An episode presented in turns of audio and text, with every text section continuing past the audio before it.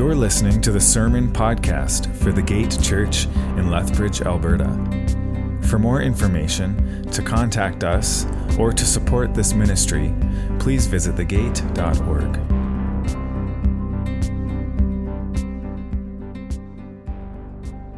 Amen. Good morning, everyone. How are you all doing? Good, good, good.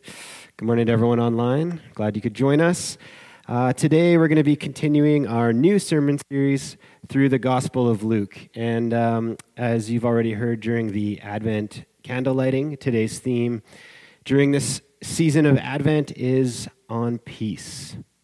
That at Christmas, Jesus, the Son of God, came into the world to invite us into the way of peace.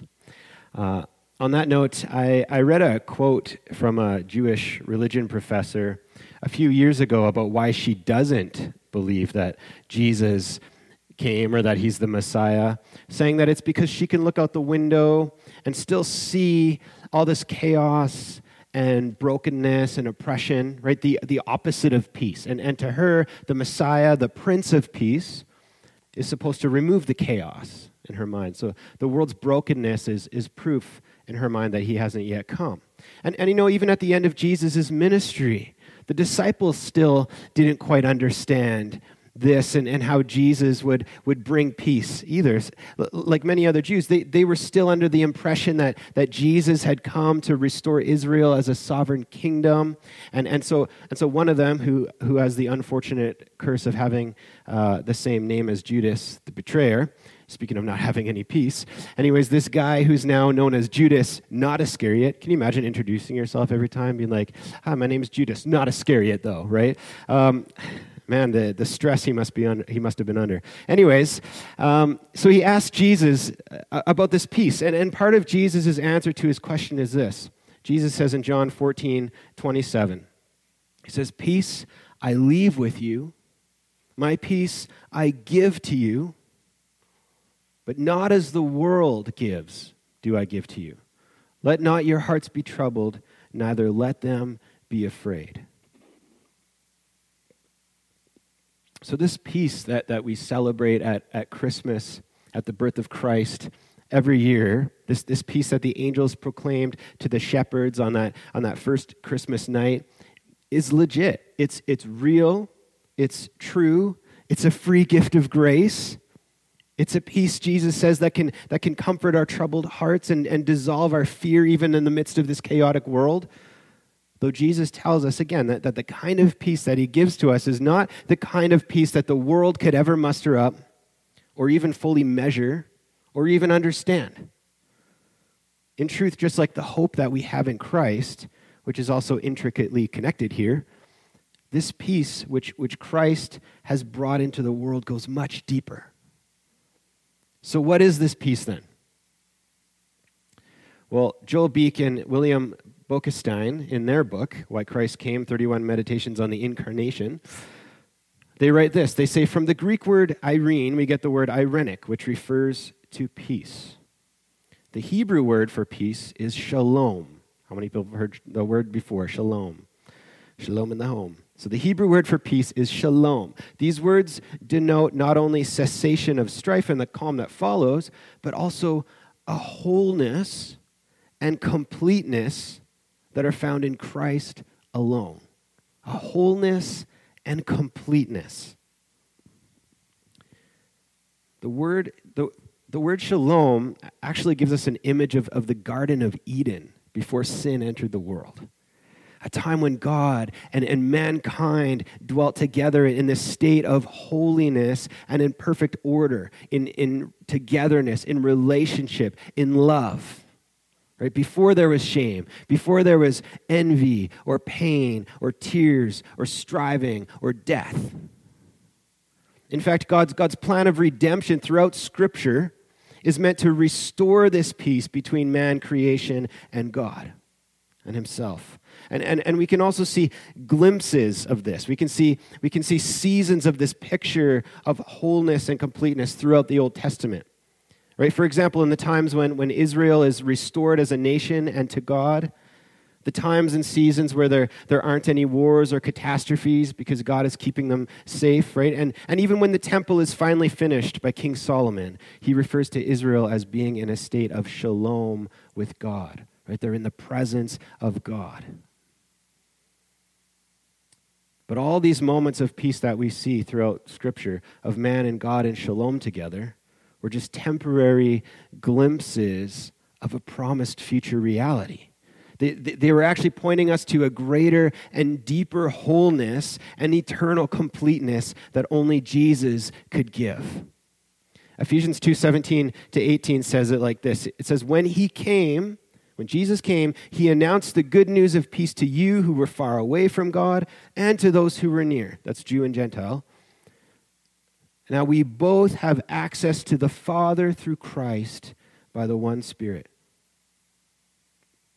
So, true and lasting peace, which comes from Jesus Christ, is this it's shalom with God. It's a wholeness and completeness with God. Unfettered access to live and rest in His presence and as citizens of His kingdom. That is true and lasting peace.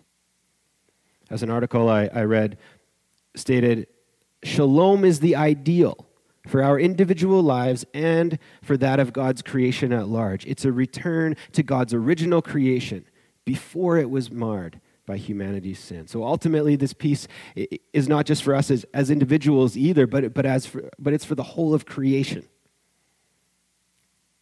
And we'll see that when he comes again. And on, the, on that end, uh, Zechariah,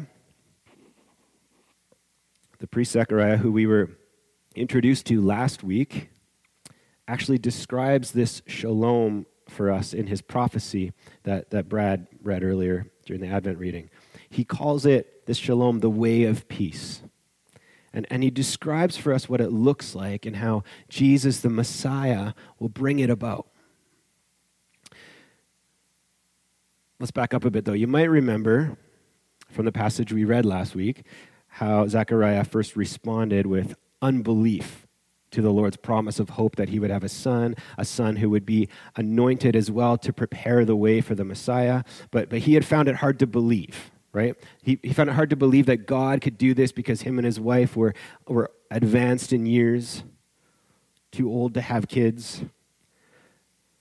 So, because of his, his unbelief here, the angel Gabriel informed him that, that he would be disciplined through being mute until this promise came to fruition and his son, who was to be named John, was born.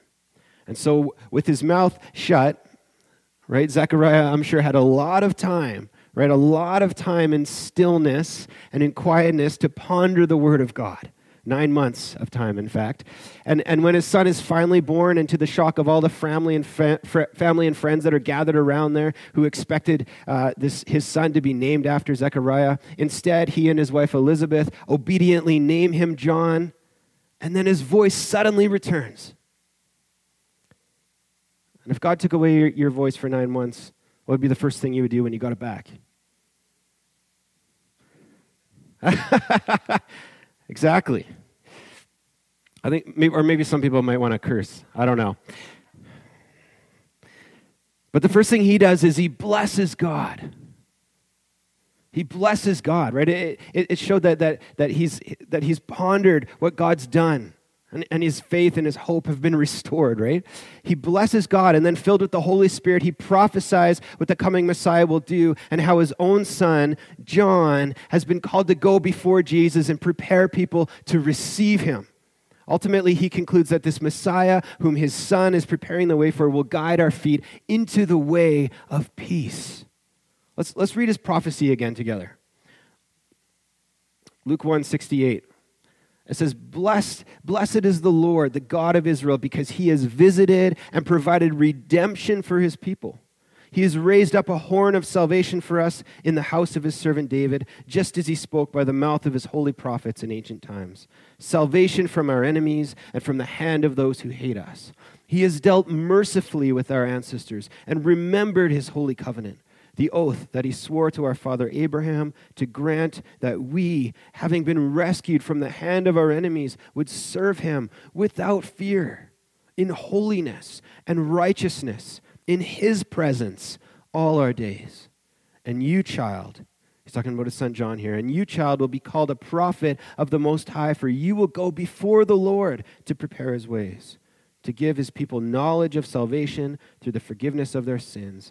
Because of our God's merciful compassion, the dawn from on high will visit us to shine on those who live in darkness and the shadow of death, to guide our feet into the way of peace.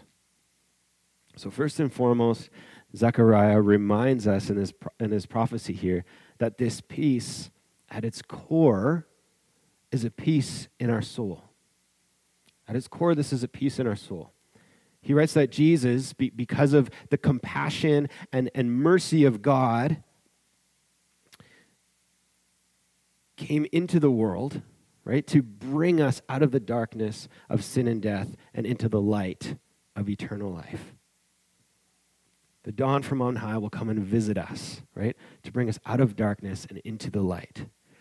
That the people will be given a knowledge of salvation through the forgiveness of sins. Colossians 1 19 to 22 says it like this Because all the fullness of God was pleased to live in him, in Jesus, and he reconciled all things to himself through him, whether things on earth or in the heavens, he brought peace through the blood of his cross.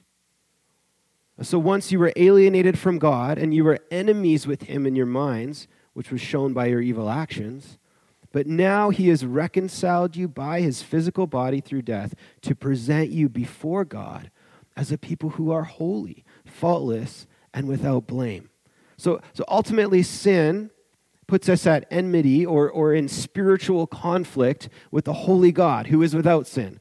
Right? So sin destroys that shalom relationship that we're supposed to have with God. But Jesus' sacrificial death on the cross transitions us from being an enemy of God to a friend of God, from orphan to child, from sinner to saint, from broken to restored, from godlessness to righteous. As Paul David Tripp writes, peace results from being sure that the gulf that sin created between us and God has been forever bridged by the work of the Lord Jesus. So, from the greatest sinner to the most righteous, all who believe in Jesus by faith can be saved, restored, and forgiven in Christ by his grace alone. That's good news.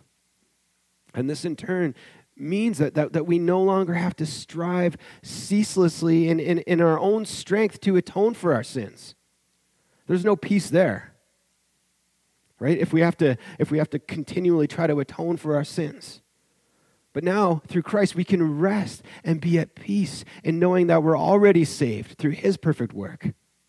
This also means that any shame or guilt or anxiety about whether God's pleased with us or not can be replaced with the peace of Christ, which can now rule in our hearts, giving us confidence in knowing that we are God's, that He loves us, and that He's pleased with us. Joseph Thayer writes Peace is a, a conception distinctly peculiar to Christianity, the tranquil state of a soul assured of its salvation through Christ, and so fearing nothing from God and content with its earthly lot of whatever sort that is. So, th- this is the foundation of peace, right? A peace or shalom within our souls. When, when the rebellion with God in our, in our minds and our hearts is finally over and we can rest in His grace and mercy, assured of our salvation, assured of our calling. Jesus came into the world to accomplish this. And on that end, when we think about peace, though, I think most of us wonder at times why we humans just can't get along. Do we ever, anyone ever wonder that? Why can't we just get along? Why are there wars? Why are there murders? Why is there stealing? Why is there greed and stepping on people to get ahead? Why is there so much fighting and name calling and sexism and cheating and shaming and judgment in the world? Well, the Bible tells us that it's because tangible peace, that is, peace without conflict, is impossible for us to achieve on our own because the issue lies directly within our own hearts, that sinful nature. And, and unless that root of the problem is dealt with, we'll never know peace on earth. James 4 1 to 3 says, What causes quarrels and what causes fights among you? Is it not this, that your passions are at war within you? You desire and you do not have, so you murder. You covet and cannot obtain, so you fight and quarrel. You do not have because you do not ask. You ask and you do not receive because you ask wrongly to spend it on your passions. It goes on and on like that. So uh, the point is that Jesus has to deal with this problem of sin within us so that we can have peace in our hearts, which then will translate to our relationships with others. So that we can reconcile with others where we're no longer prone to envy or slander or hate, but rather walking in the way of peace, desiring to do whatever is necessary to be peacemakers and live peaceably with our fellow man. But the reality is that until Jesus comes again in glory to renew heaven and earth, we still live in this broken world. A world that may even turn against us at times for also opposing that which seeks to corrupt this peace theologian Wayne Field writes True peace exists within a soul that is right with God, despite what is happening in the world. In fact, when we make our peace with God, we invite conflict with the world into our lives. That's because peace with God involves opposition to Satan and his work in the world, and you can't have it both ways. If we want true peace, we must make our peace with God and not with the world. So, this is what that Jesus meant when he told his disciples that he didn't come to bring peace on earth, but a sword. Right? Some people, when they read that, they think, What? I thought, he, I, thought he, I thought he was a prince of peace, but he came to bring a sword. What does that mean? Well, his statement isn't a threat or a call to violence. He's, he's saying that believing in him and knowing this eternal peace with God will in turn bring temporary conflict with the world and those of the world, since we cannot be friends with both. John 15, 19 says, If you were of the world, the world would love you as its own. But because you are not of the world, but I chose you out of the world, therefore the world hates you. And so, so the question now is how can we maintain this peace within us and be peacemakers when the world around us is anything but? Well, the Apostle Paul gives us a method that we can follow. And you've heard this passage, passage before many times over the last year, I'm sure but it's still important to have this reminder. Philippians 4 6 to 9 says this Don't be anxious about anything. Rather, bring up all of your requests to God in your prayers and petitions, along with giving thanks. And then the peace of God that exceeds all understanding will keep your hearts and minds safe in Christ Jesus. From now on, brothers and sisters, if anything is excellent, and if anything is admirable, focus your thoughts on these things. All that is true, all that is holy, all that is just, all that is pure, all that is lovely, and all that is worthy of praise. Practice these things. Whatever you learned, received, heard, or saw in us, the God of peace will be with you. So, one of the reasons we celebrate Advent is to be reminded of this, to think on what is excellent and what is true and what is noble, what is holy and just and lovely and pure and worthy of praise, so that we can be constantly reminded that God is with us. He came to be with us, His peace is with us. And Advent reminds us as well that those good things and blessings we're called to dwell on. As, as Pastor Blair said earlier, we're, we're all wrapped up and packaged for us by God in a person, fully God and yet fully man, who came to us lying in a manger and wrapped in swaddling clothes. In Jesus Christ. He came into a world of chaos to bring us, to invite us into a way of eternal and lasting peace a peace that exceeds our understanding. Which means that as, as we set our faith and as we set our trust in Him, as, as we lay our sin and burdens at His feet and, and present to Him our worries and our anxieties in prayer, as we live according to His word, as we consider His works and, and the miracle of not only His birth, but His death and resurrection, and the love with which He loves us, as, as we ponder with awe and gratitude at his grace and salvation. In other words, as we look to Jesus alone, this peace that's beyond understanding, beyond comprehension, is ours. It's with us, keeping our minds and our hearts safe. And so, whenever we're feeling overwhelmed or, or scared or frustrated or filled with anxiety and worry, practice these things. Turn to Jesus, think on Him. Think on who He is and what He's done. Ponder His word. Cast your cares on Him and step into this supernatural peace. And you might think, well, that's nice. But feeling at peace doesn't really solve the problems we're dealing with today. Feeling at peace doesn't pay the bills or, or write our exams for us or, or make our decisions for us. True, but the wisdom of God can help with those things. And in the same vein, the peace of Christ gives us a, a, a perspective and brings us to a place, place of a clarity where He can work in and through us. Where we're not making rash decisions from places of fear and hurt or greed or envy. It's a peace that guards our hearts and minds in all circumstances and, and reminds us that God can and will work all things for good for those who love him.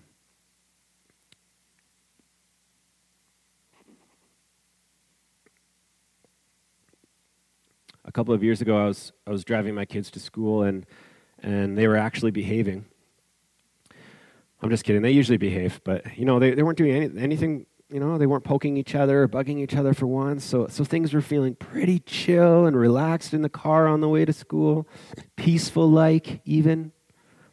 But then all of a sudden, for no reason in particular, I don't know if this happens to you guys, but for no reason in particular, my mind just started to think on things that weren't so pleasant. Just like stuff just popped into my head, right? Things that things that started to make me feel angry and anxious hurtful things that had been said against me in the past, friends I've let down, frustrations I'd been experiencing, thoughts of people in the church that are hurting and struggling, sins I've committed that make me feel unworthy, coupled with that constant nagging feeling that I'm not good enough as a father or as a husband or as a pastor or as a Christian. All these thoughts and more like it just started to, to bubble up like a volcano inside of me. And all of this happened in just mere seconds. It's, it's hard to explain. My blood was boiling. I wanted to lash out and started to think hateful things about others that had hurt me and, and, th- and things about myself. And, and, when I look back on it, I'm, I'm convinced that it was a, a, spiritual attack, especially because in that, that very moment, I, I, because in the very moment I was sure to explode and, and give into the anger and hopelessness of it all, I merely called out to Jesus. Not, not audibly, just barely. A, a desperate call from within my spirit a small heart's cry, and, and instantly what felt like a river of peace, as it says in Psalm 66, a river of peace just washed over me.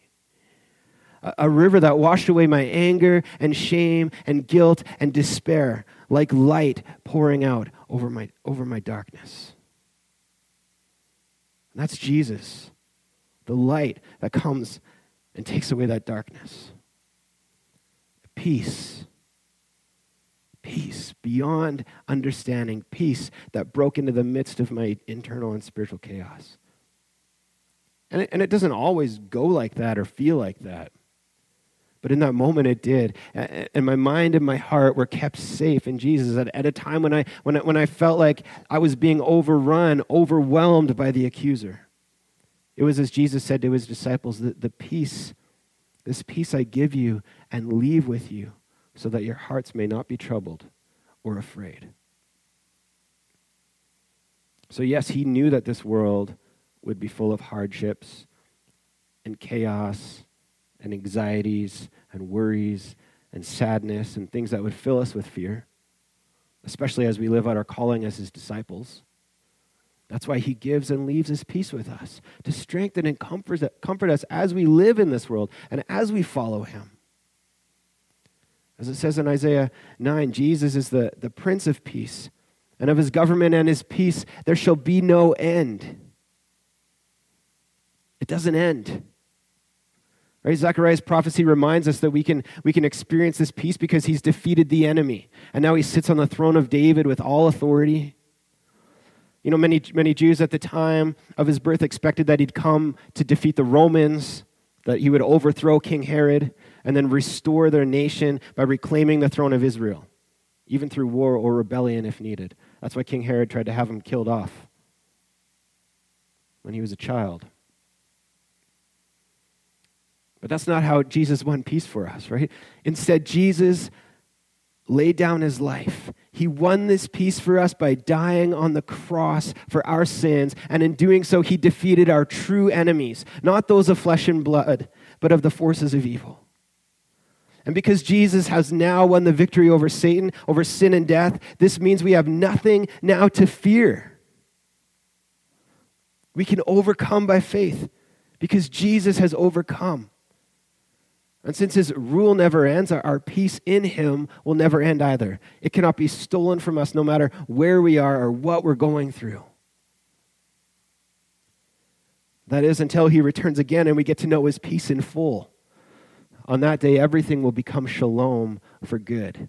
Heaven and earth will be restored. The, the established kingdom of God will be revealed, and all will be made right again in the presence of God.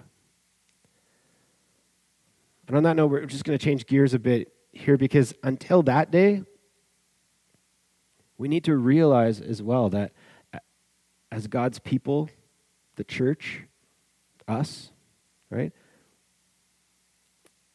We've been established in his peace to be the expression and vehicle of that peace on earth. Just as John the Baptist was called to prepare the way of the Lord, to, to for the people to receive this peace, right? We've been called as well to proclaim the gospel of peace and salvation to the world. Granted, historically, the church has had its many regrettable moments right, where we've done a terrible job at proclaiming and displaying this peace. When we've completely ignored clearly outlined passages of Scripture about this. But we today have the chance to make amends, to be true ambassadors of Christ as peacemakers in the world. And the Bible tells us many ways in which we're called to do that. And we can't go in too depth here this morning, but, but I want to go through a couple of the ways we're called to proclaim the peace of God in this world. Because while the world doesn't know this peace or understand it, it does long for it, right? It longs for peace, just as it longs for hope, as we learned last week. It also longs for peace. And, and that's why it, it, the world tries to create it, try, tries to pursue peace through war, through contracts, through passivity movements, through laws and punishments, through social pressures, through, through meditation and, and, and things like that, right? But they're just temporary. They, these are just treating the symptoms, not the problem. They'll never arrive at lasting peace without, first of all, knowing and following the source of peace, without having their hearts changed and restored. And that's why it's our task in, in the power of the Holy Spirit to, to who, who works in and through us to present the gospel of peace to them, to show them how to find peace on earth. And so, how do we do that as Christians? I have two points here. One, we display Christ's peace on earth by pursuing peace within the church. Sometimes this is easier said than done.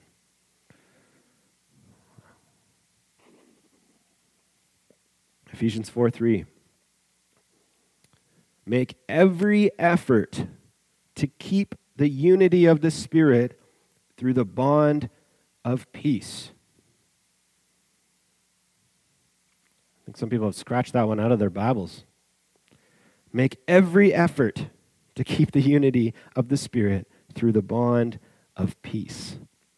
Right? Since we've been given peace with God through Jesus, it only makes sense that, that we should have peace with everyone else who believes in Jesus as well. Not, not only does it make sense, but that's how it's supposed to be. Our, our bond with Christ is directly correlated to our bond with one another in the church. We're saved in the same kingdom, filled with the same spirit, born again through Christ into the same hope. And so, strengthening that bond and not dwelling on our petty disagreements should be our pursuit. And yes, as, as we read in James 4, our, our, our, human nature often rears its ugly head and, and, we, and we hurt one another or we judge one another. We lie to one another or step over one another in order to elevate ourselves or because of envy or, or greed or whatever. But, but this is not who we're called to be. Again, Solomon called the restoration of the temple shalom right? That completeness, a wholeness. And as Christians, we're the new temple of God. And so we should pursue that shalom as well. And this is, this is, this is important, not just for us, but because when we're at peace with one another, that's a testimony to the world. If the world looks at us and says, oh, you, they can't get along, what good is that, right? When we're at peace with one another, that's a testimony to the world. And when we're at peace with one another, we're also more effective as we go out into the world. That's why Matthew 5 9 says, Blessed are the peacemakers, for they will be called children of God. The evidence that we're part of God's family is our pursuit of peace, to stand together in what we agree on rather than creating division because of the petty things we disagree on.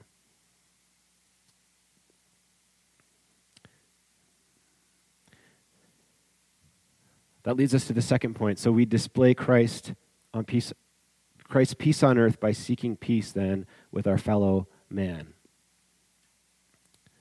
Hebrews 12:14 says, "Strive for peace with everyone and for the holiness without which no one will see the Lord." So first I want to clarify really quickly this doesn't mean that we become friends with the world in the way that, that we're warned against repeatedly in Scripture, right, by being influenced by the world.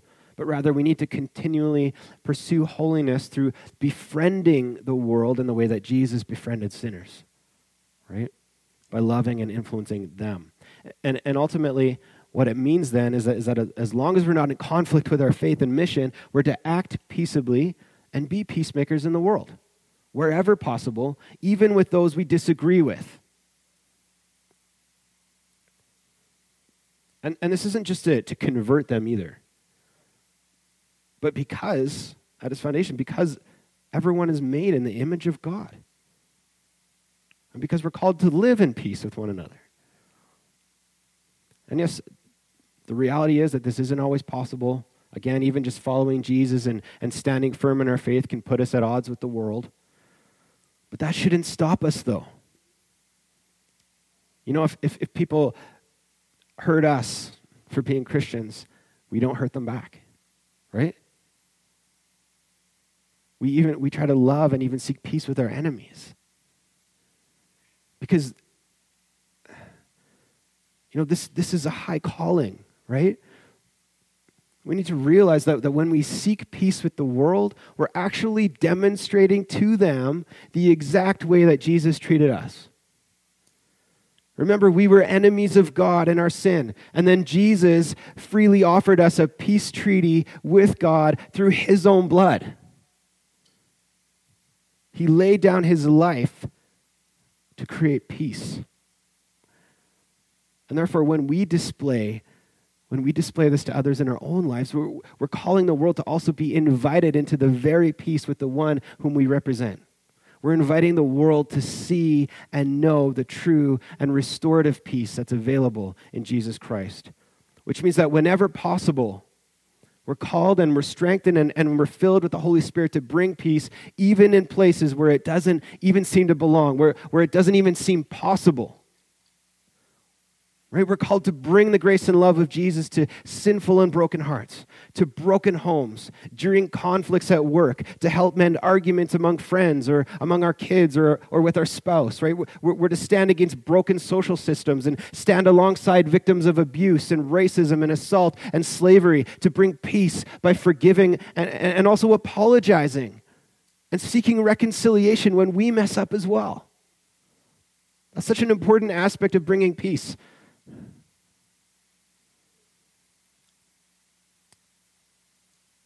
And this part seems obvious, but I'll say it anyway.